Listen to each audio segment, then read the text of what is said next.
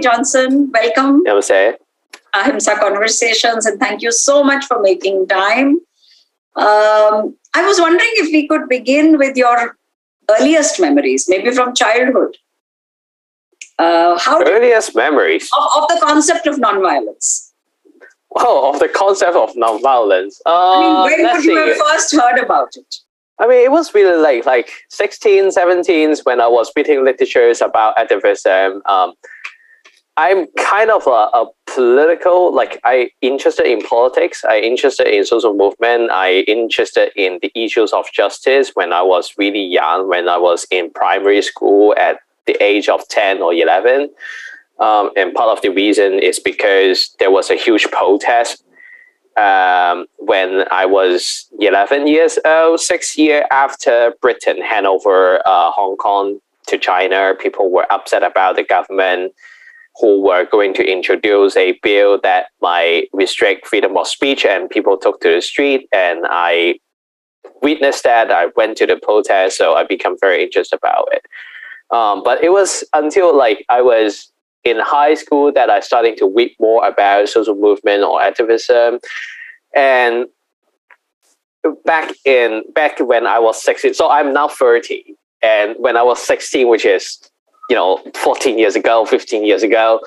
Um, there wasn't a like huge civil disobedience movement or like huge protests in Hong Kong. It was a relatively vibrant economic city where people were focusing on their economic life and also you know political issues wise there were protests but not huge one um, so most of the literature on activism or popular one would be Gandhi, would be MLK, and of course they are like the picture of nonviolence, and that's how I get into understanding or introduce the concept of nonviolence. But I would consider I'm actually a practitioners of nonviolence movement much earlier. Uh, like I, I remember when I was, I think I was six years old, um, and then I was in a playground, just you know climbing all those ladder and and and there were like some playthings and there were a couple kids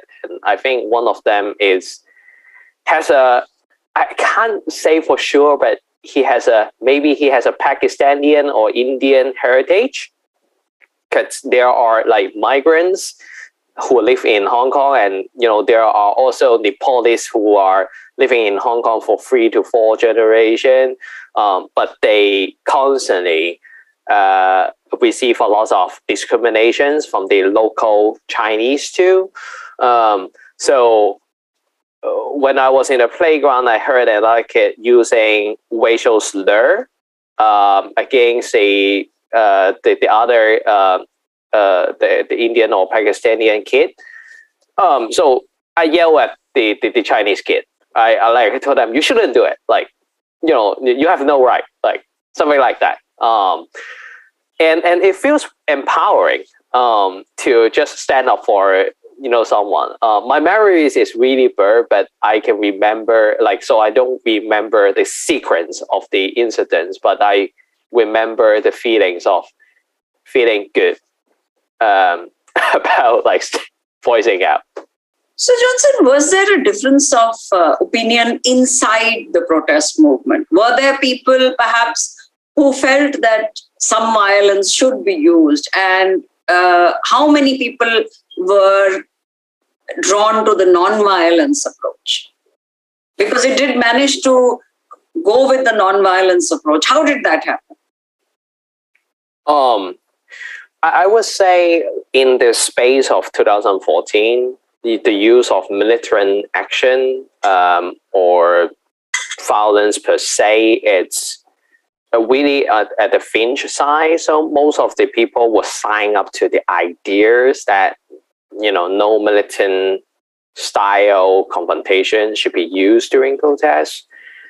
And um, for the coordination committee of the campaign, uh, they even have this mechanism where people can sign up a form and say, you know, they as a participant, they as a protester, they agree with a set of principles on non-violence.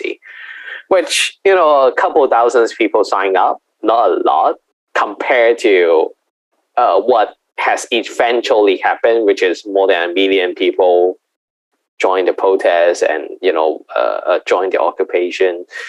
Uh, but um, this idea that people should use nonviolent disruption as the major tactics resonate.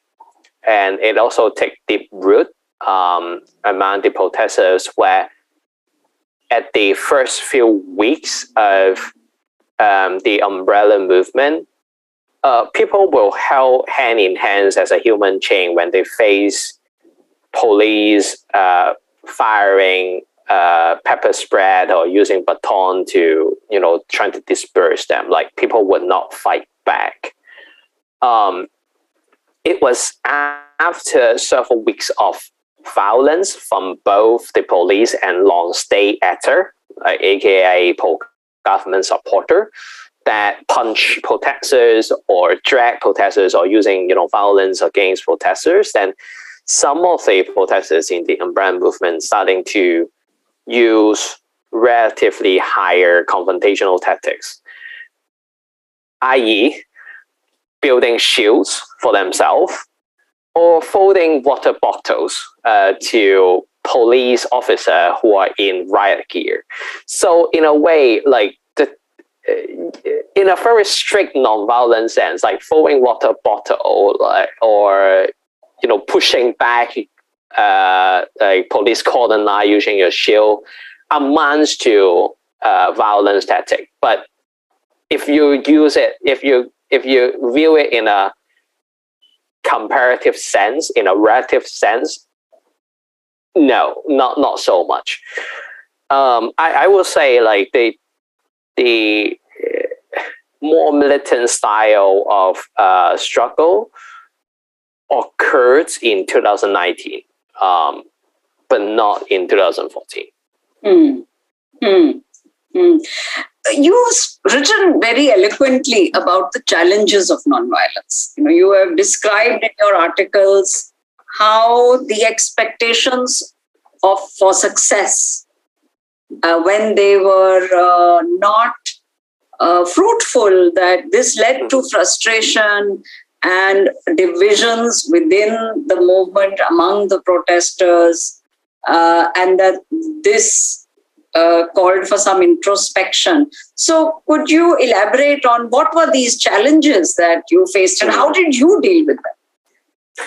Yes. Um, so, the expectations on the outcome and the result of uh, social movement tactics it's really connected to uh, why people take the street you know at the first place right protesters or students or professionals or just regular uh, uh, you know folks they don't take to the street because they they feel they need to exercise nonviolent principle.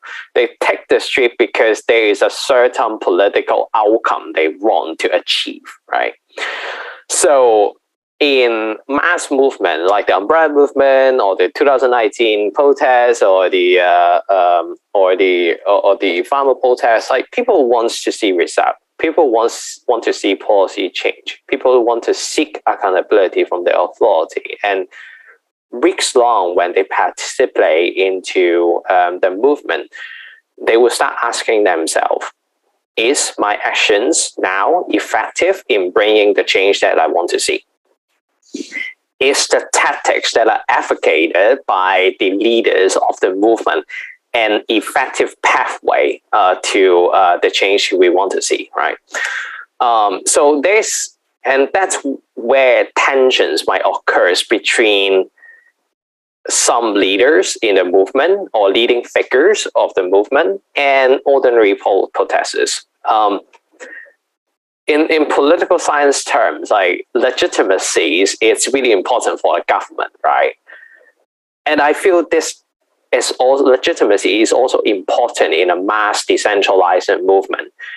When you have some leading figures who will act as the agenda setter, who will advocate a certain strategy and tactics, who will also act as a party of negotiations uh, or dialogue with the government, people have expectations to this leading figure. People expect these leading figures will point out a pathway that is effective and able to bring their movement to victory. And when there's staggering or bottleneck in, in the movement, people, the, the uh, protesters would then think twice or think otherwise. But they might also challenge and have doubts to um, the strategy and tactics that are set by the leading figure, and thus tension occurred, or even challenge of the leaderships occurs. Um, and we see this constantly throughout the last 12 years from Arab Spring to the Umbrella Movement to the Ukraine Maidan movement to the um, uh, to the farmer protests in India to 2019 uh, uh, protests where protesters and ordinary citizens have more tour, aka social medias, uh, connectivities to various resources that allows them to become a leader themselves, that allows them to become a leading figure who can propose alternative strategies and tactics and recruit followers uh, um, uh, during the process. Um, and that's when fashions in a movement occurs too. You have uh, also talked about the dangers of a last stand approach, and that in many protest movements, uh, particularly where nonviolence is the principle that is driving or guiding people, there can be a tendency to say this is the end game. And I think if I'm if I'm remembering correctly, you have referred to you know trying to learn from Gandhi about how uh, to balance, in a sense, a restlessness with a patience. So I'm very keen to hear you uh, elaborate on that. What is what are the challenges of this, and uh, how do you keep the energy up and yet not fall into a kind of a last stand battle which will demoralize? Yeah, I'm really trying hard. Like keeping energy high, it's um, very difficult. Um, and and for the last last stand strategy, right? Um, it is referring to a mental status uh, in a mass contentious movement, right? When people heard about police brutality, like police beating children and firing uh, a rubber bullet and blind people and injured people, like protesters even like casualties, um, it makes people emotional. Uh, and it makes people either want to withdraw from the news or they become very agitated. There's outrage, there's anger, there's huge grievances, which makes people wants to um, stop the action immediately and also again find the perfect solutions to end it uh, to end the the act of violence is uh, immediately. It maybe and, some people also want to hit back, perhaps. Yeah, want to hit back. Like um, it, it again is a, is a very natural response, right? If you're hitting by a person, you either flee or you fight.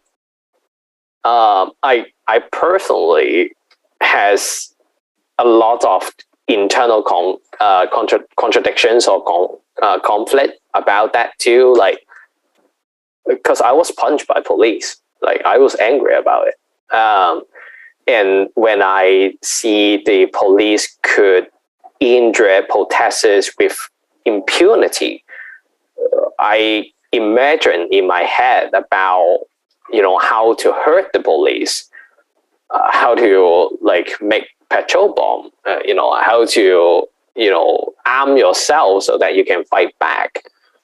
Um, so it's a very natural response for people to want to eliminate the perpetrators of violence immediately.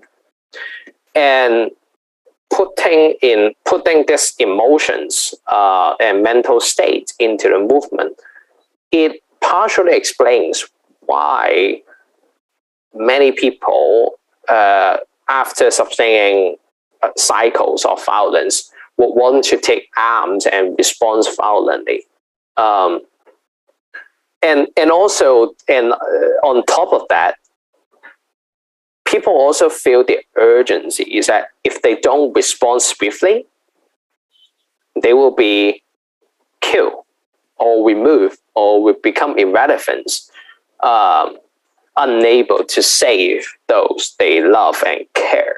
Um, and, and again, those are the emotions that makes people want to respond violently. Um, so learning from Gandhi and learning from non-violence like movement, I think one very important element is what we do, the choice of our strategy and tactics, is actually prefiguring the societies in the future. Now, in Gandhi writings, like where he's coming from about non-violence is, is leaning to spiritual, leaning to relatively religious, that there is a very strong belief in him and also his follower that life is precious. And the society should be configured in a way that rise on the non-violence uh, principle that you know people if you know, people should interact non-violently that people should not eliminate the existences of each others. As for mlk uh, he's more leaning on the strategic strategic non-violence side where he see non-violence as an effective way in moving people who are neutral that people who are in the middle in supporting the movement. And he sees sometimes that violence would, would be counterproductive in gaining popular support. Um, I, I, I take all this, you know, two leaning into account. Um, and I, I, I think like we, are, we should also agree that the choice we make during a mass movement would become the foundations of social interactions in the near future. So just put it in plain words.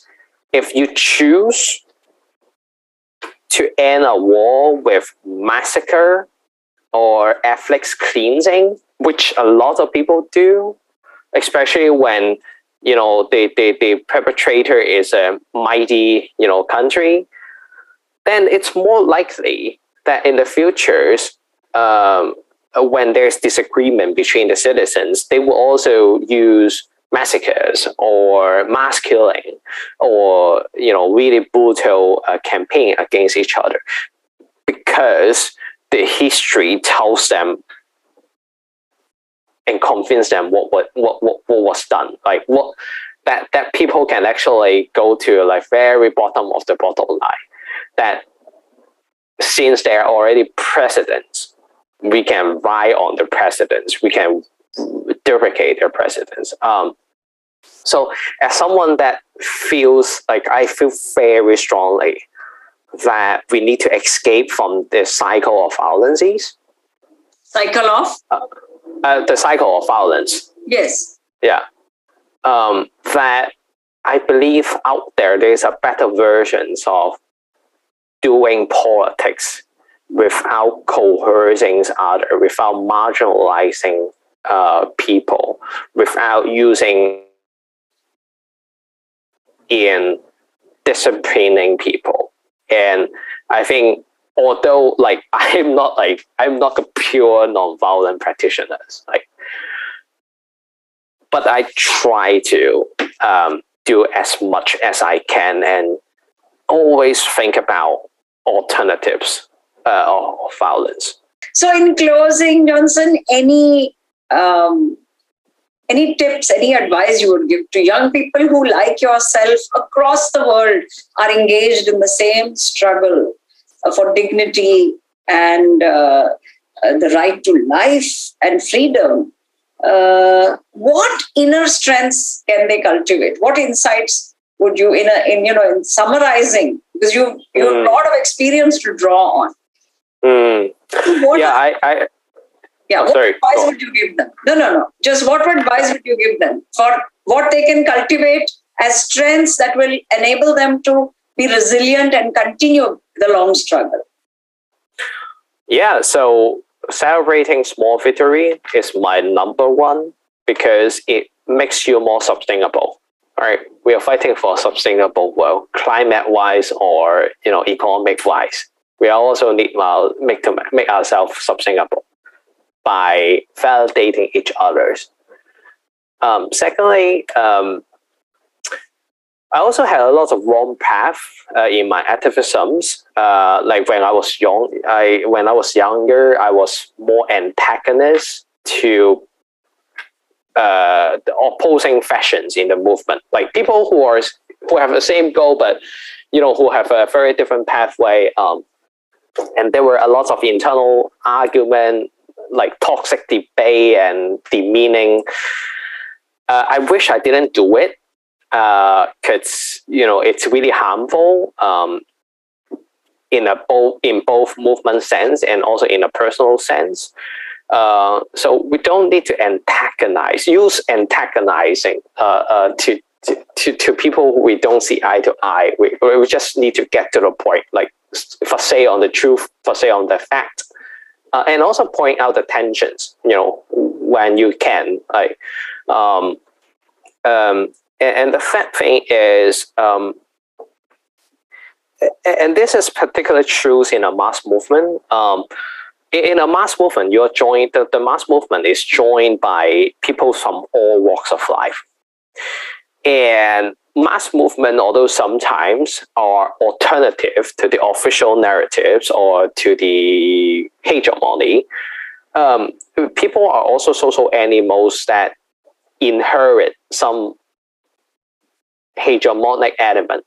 For instance, misogynies, patriarchal, uh, pa- uh, uh, uh, patriarchals, um, and you know, t- toxic arguments. Right? We inherit that, and we bring it into the movement. Um, what I've seen in in the past ten years in the movement is sometimes people really get hurt by marginalizations within the movement, be it misogynies, be it homophobic. Um, there are like people could be supportive to democracy, but at the same time homophobic, right? You you've seen that like and and and also like in, in examples of, of 2019 protests, like you were seeing supporters of democracy, but at the same time they're supporters of Trump. Um, and so as an activist, we really need to keep reflecting about our approach, our messagings, our narrative, and also to challenge our own belief, right? It's really easy for activists to feel, okay, I am for the justice, thus I'm right. Like everything I do is right. Um, and I, I, I want to post this like very challenging missions to all um, activists, including myself, that you need to reflect on, on your approach all the times. Otherwise, um, it, it, you you might be surprised at how close a uh, leading figures of a of a protest movement is uh, to a dictators, where you know leading figures of, of protest movement can, can also very dictatorial, can can also also be very like misogynist and all, all that. Um, so don't be the people you hate by reflecting yourself, but also pointing the tensions and pointing uh, what's wrong you see within the movement, because that's we that's it. That what really helps our movement evolve to um, and, and configure our society to be more equitable, fair, and inclusive. Thank you so much, and God bless you, and more power to you. You too.